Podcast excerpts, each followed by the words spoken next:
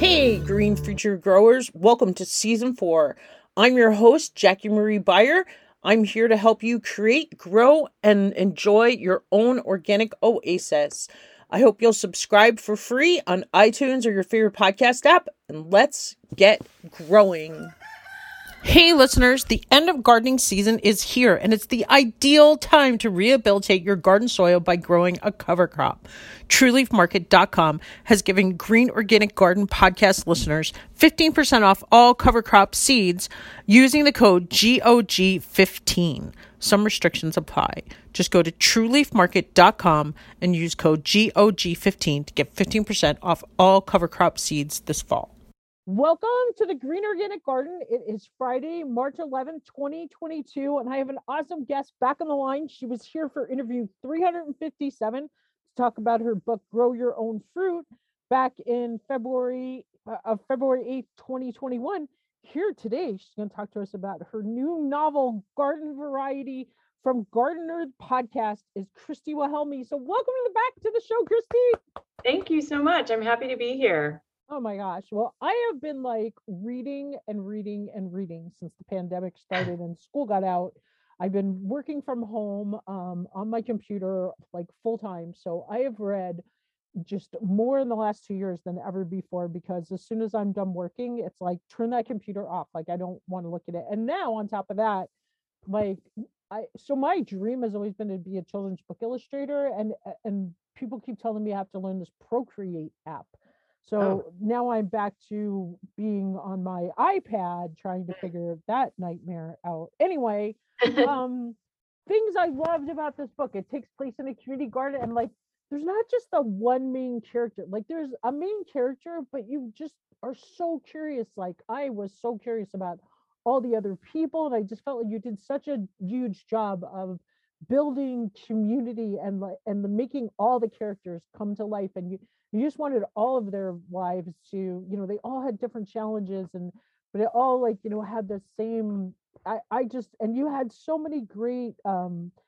you know sentences that just really described people and the events and then on top of that you've got all this great garden information out there so i'm going to be quiet. Do you want to tell listeners like a little bit about yourself and and then about the book Sure. So I I garden here in Los Angeles, California, and zone 10B. We used to be zone 9B, but you know, climate change, so that's been a thing.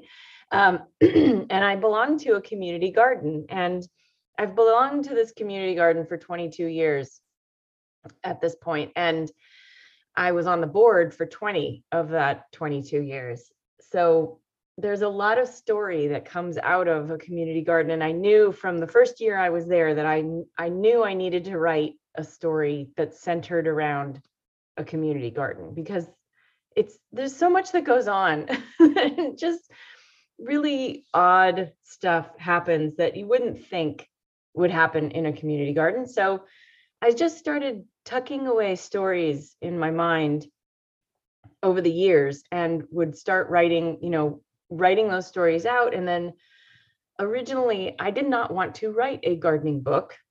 But as you know, I have three gardening books. and uh, I started out, though, making Garden Variety the gardening book that I wanted to write, which was telling gardening lessons through story. And it wasn't until I had to stop writing Garden Variety and write my other gardening books that when I came back to Garden Variety, I realized now I need to turn this into the novel that it's supposed to be. And, you know, crossed out a lot of the gardening lessons that were in there because I had already written them in a gardening book and started developing the characters better and the story better. And it took a long time because it was my first novel and I it started out in a different way as, as a different thing.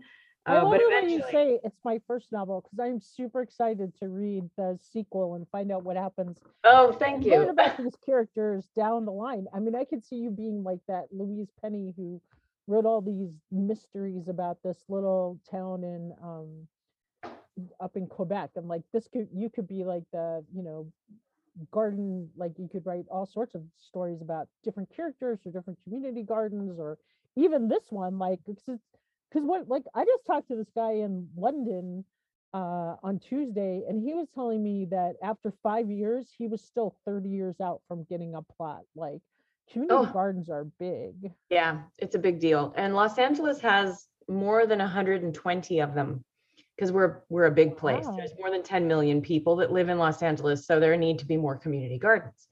Um, especially because I think it's it's you know somewhere around 60% of people live in apartments, maybe even more. So a lot of people don't have the space to grow food on their own and community gardens are the solace that provides that space for many many people. So that's what I'm I would love to advocate for more community gardens wherever there is empty space. One of the things I liked was like the size of the beds. Like, weren't they like 17 by 20 or They were real or 12 by 17. Like, they were really big beds. Like, how'd you come up with that size? Well, it's funny because my community garden plot is is 15 by 15 feet, but uh, my home garden is 12 by 17. So I decided to, you know, the book is fiction. so I decided to uh, give people really ample space to grow in uh, in the community garden space. But I know some places only have a four by eight bed or less. You yeah, know, that's what they are here in our town. yeah. So, um, tell us more about like the the characters in the story and like they must be like composites of people that you've met over the years. They are. Uh, they are composites. The characters are all composites of people that I've met in the community garden or outside of the community garden. Each one of them has a little bit of me in them, of course. Um, but they are so there's there's the the the main character is Lizzie, who is a a young uh, phase rep. Well, she's a she's a section rep. She's in charge of a part of the garden, bringing people in, writing citations, kicking people out, and making sure everyone's following the rules. And And then it's funny in the very beginning, I'm like, citations, that's crazy. But then after you read the book, you realize that wow, that is probably a big part of community gardens and and how necessary it is. Yeah, rules are there for a reason, and they unfortunately usually come about because of something someone did wrong that caused a lot of damage. So some rules and regs, uh, regulations are kind of piecemeal and um, need to be redone, but others are, you know, they work for the community, and it's different everywhere because every community is different. But Lizzie brings in uh, a new guy named Jared, and Jared is this kind of um, low key surfer who's um he's half Indian and half Hawaiian and he's he's a kind of a handyman and he's a really nice guy but he's not he doesn't know really how to commit to anything in particular. He's a jack of all trades and is used to sort of sliding from one thing to another depending on where the wind directs him.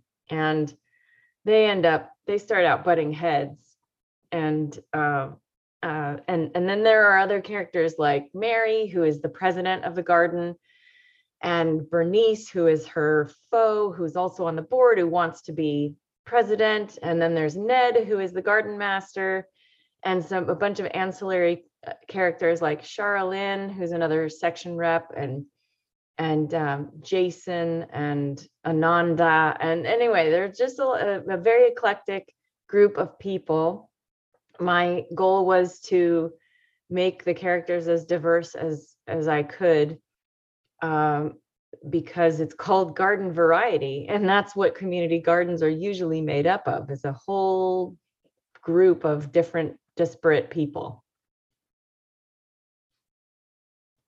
I think you did an awesome job. And like I could see me totally being like Jared in the beginning, being like, what? Every like isn't the point of the community garden? Like I could just pick a pea here and you know, get food from everybody. Like it would never have occurred to me until I read this book, even that like you couldn't just share, you know, like go in and, and pick anything at the garden. And um what else was I gonna say? I love the way at the back you have like all the garden tips that you because at first I was like, I should be writing this stuff down. I should be taking notes. But then you have this whole section in the back that's like, these are all the, you know, 10 takeaway garden lessons from garden variety and um, small space growing tips for home and community gardens and just um, a reading group guide. I should send this to my mom because she's always complaining to me about the books that they have to read in her book club.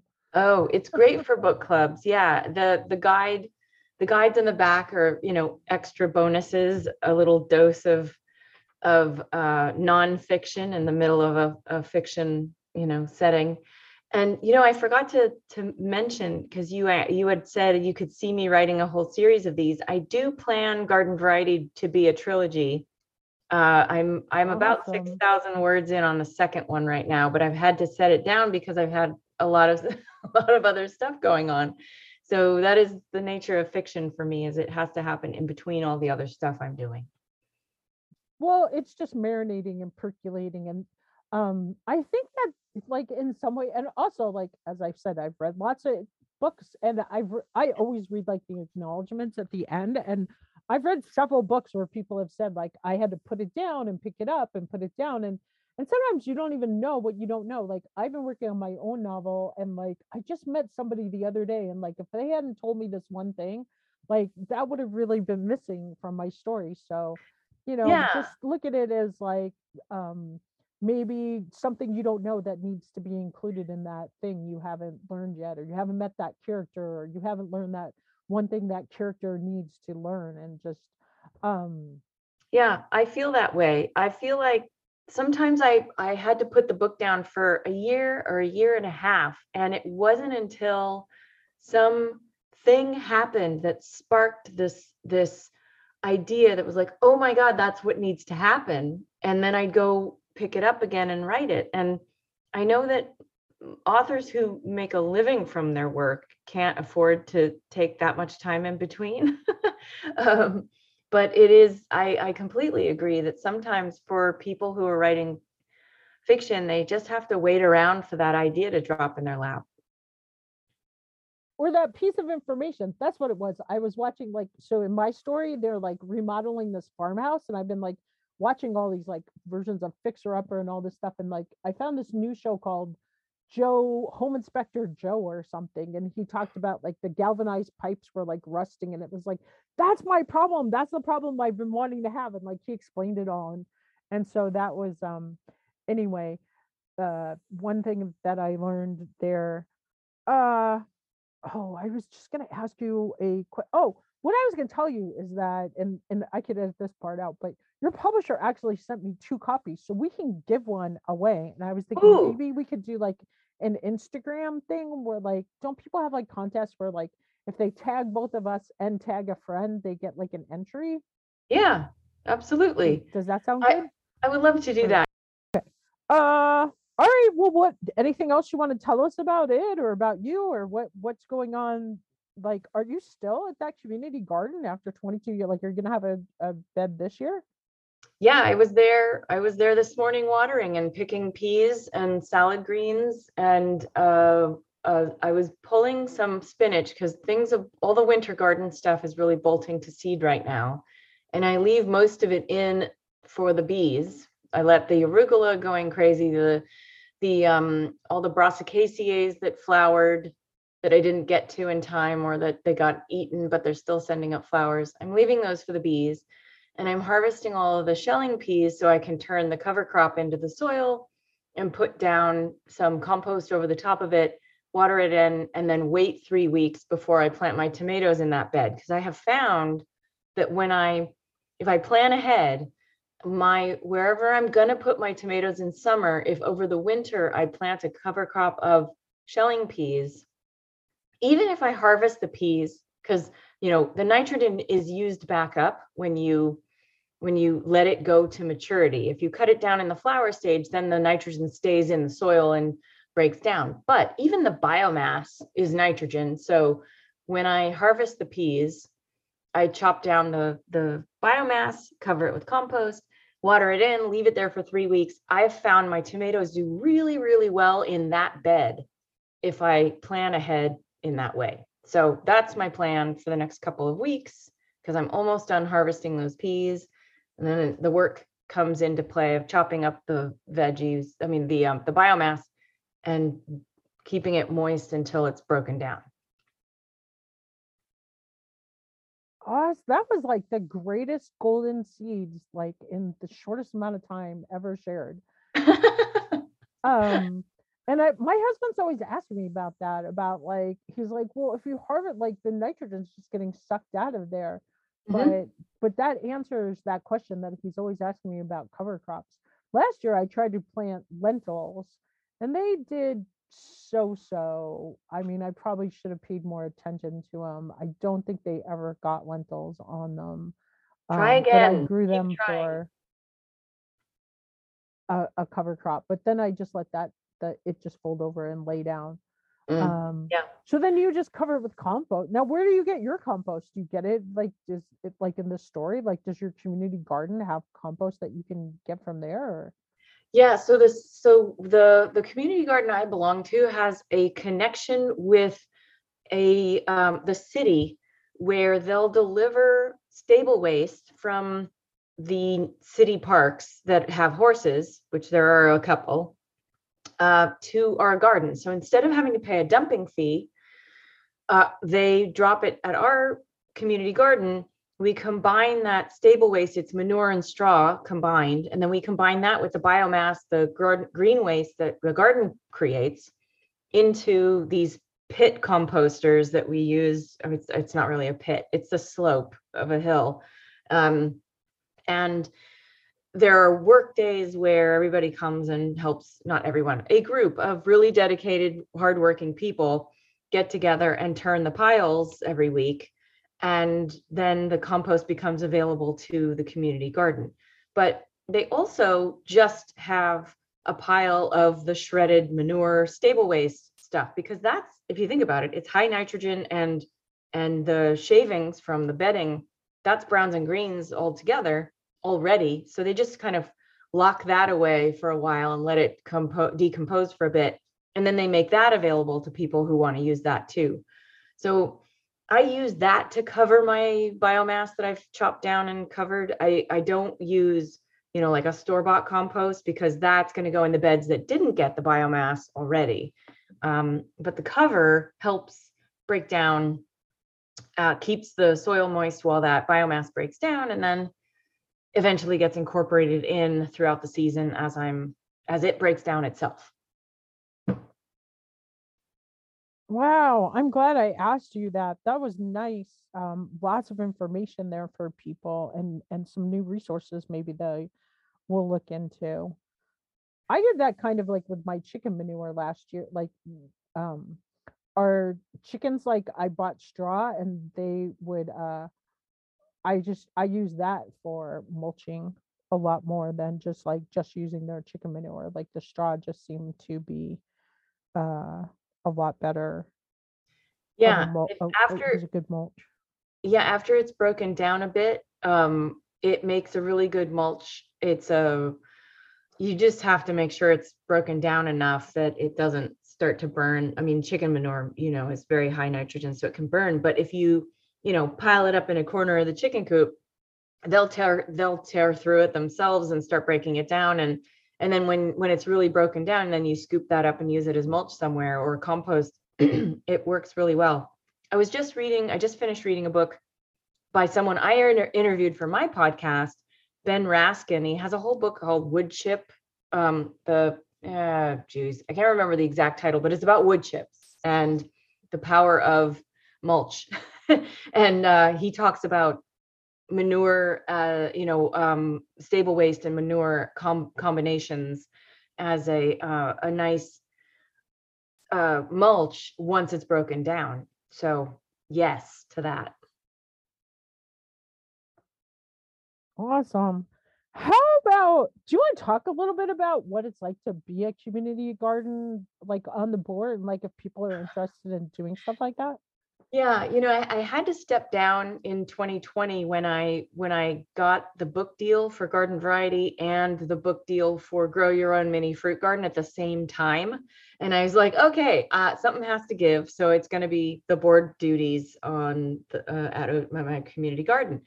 But um, it's you know, in the over the past 20 years that I was on there, there were points of contention, but generally people were very very civil but every once in a while, something there'd be some kind of random flare up that would just divide the board and make it impossible to get anything done.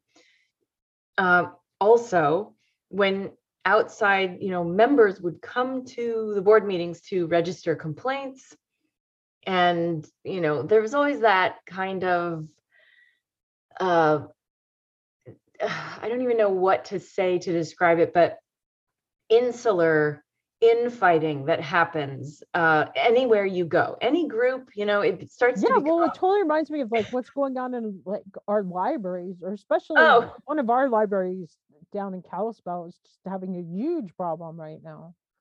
yeah, and It's it's just such a shame because it's It like one of the best libraries in the nation. Like they came up with this new program a couple of years ago. It's just amazing what they've done, and the board, like everybody has quit. They can't find a director. It's just been Mm. a nightmare.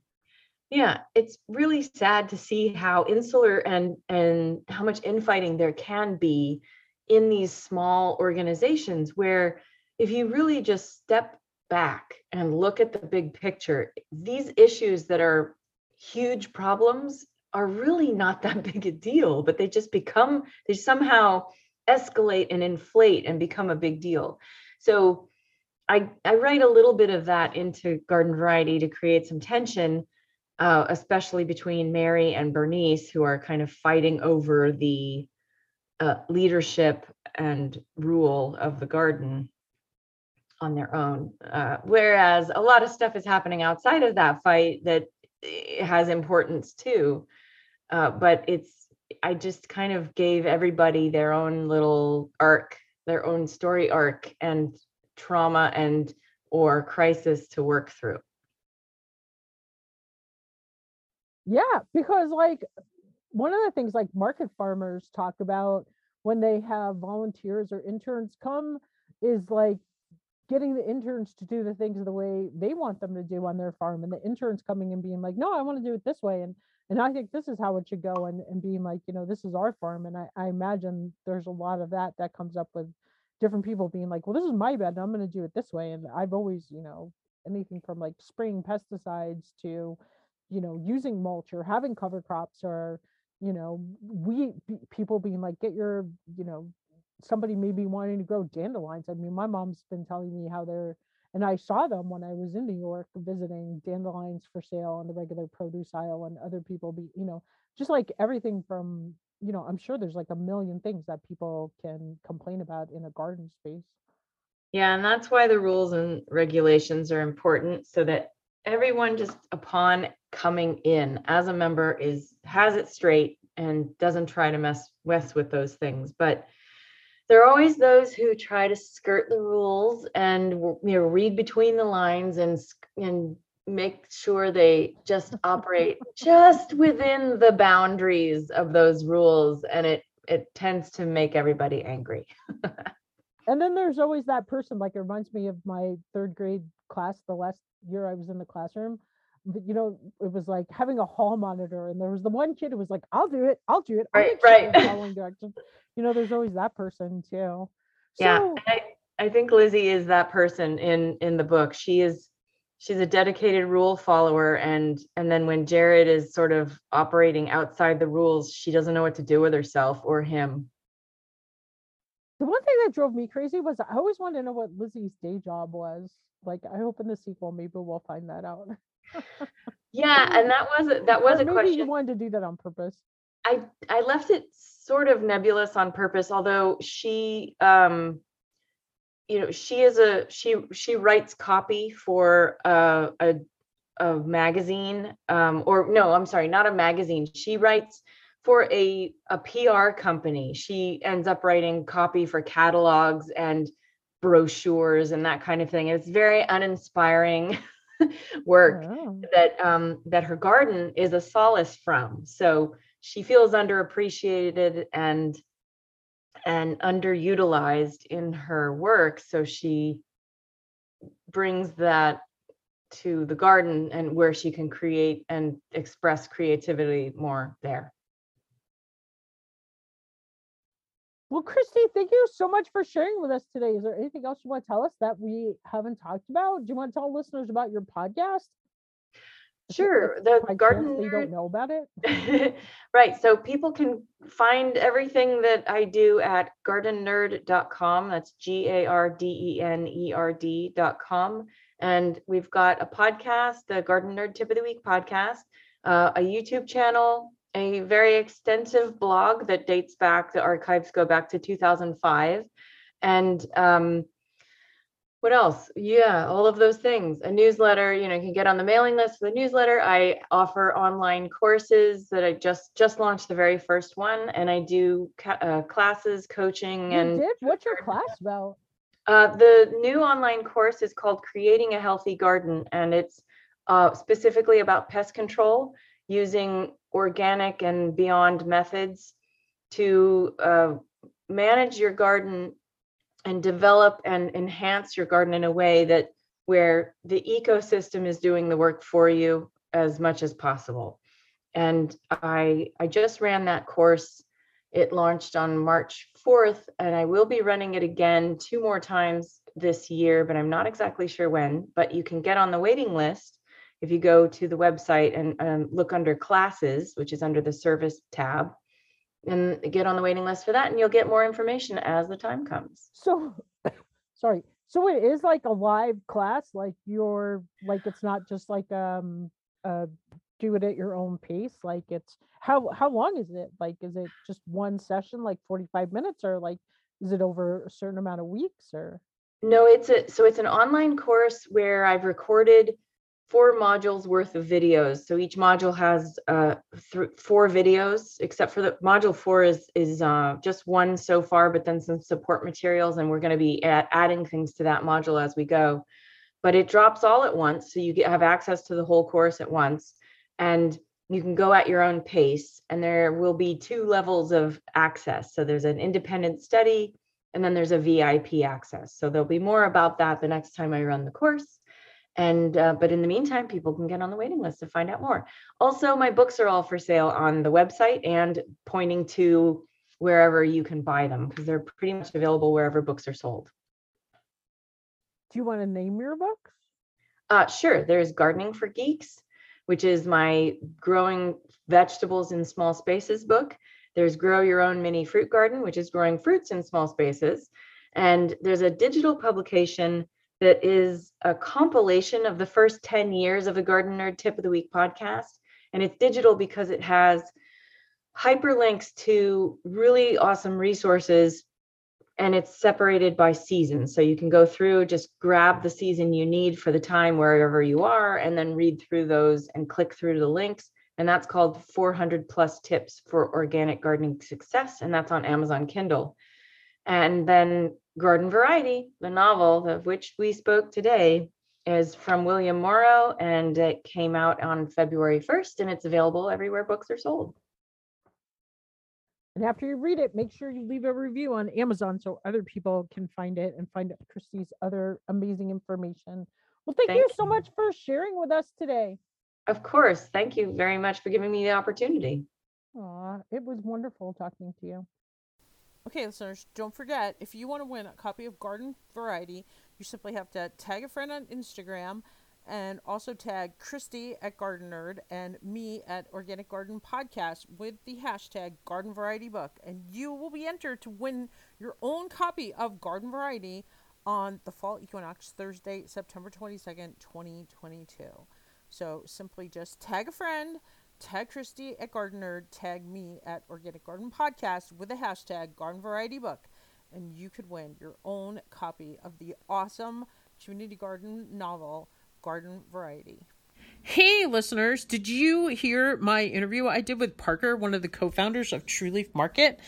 They're giving Green Organic Garden podcast listeners 15% off on cover crop seeds at trueleafmarket.com. Park and I talked about all the benefits of cover crops. I know that we've talked on my show so much about healthy soil, and this is just a great, really easy way to add organic matter to your soil, which we all know on my show is just one of the keys to growing a healthy garden.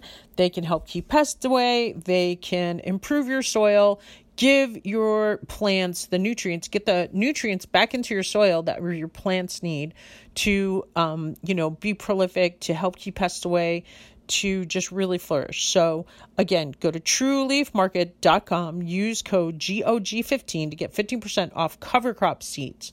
Some restrictions do apply, but it's a great deal. And they've got an awesome, um, easy garden cover crop mix. So you don't have to do like any of the thinking. TrueLeafMarket.com, code GOG15. Get it today. Do you know someone who would benefit from the Organic Gardener podcast? If you like what you hear, we'd love it if you'd share the Organic Gardener podcast with a friend. Thanks again for listening, and remember grow local.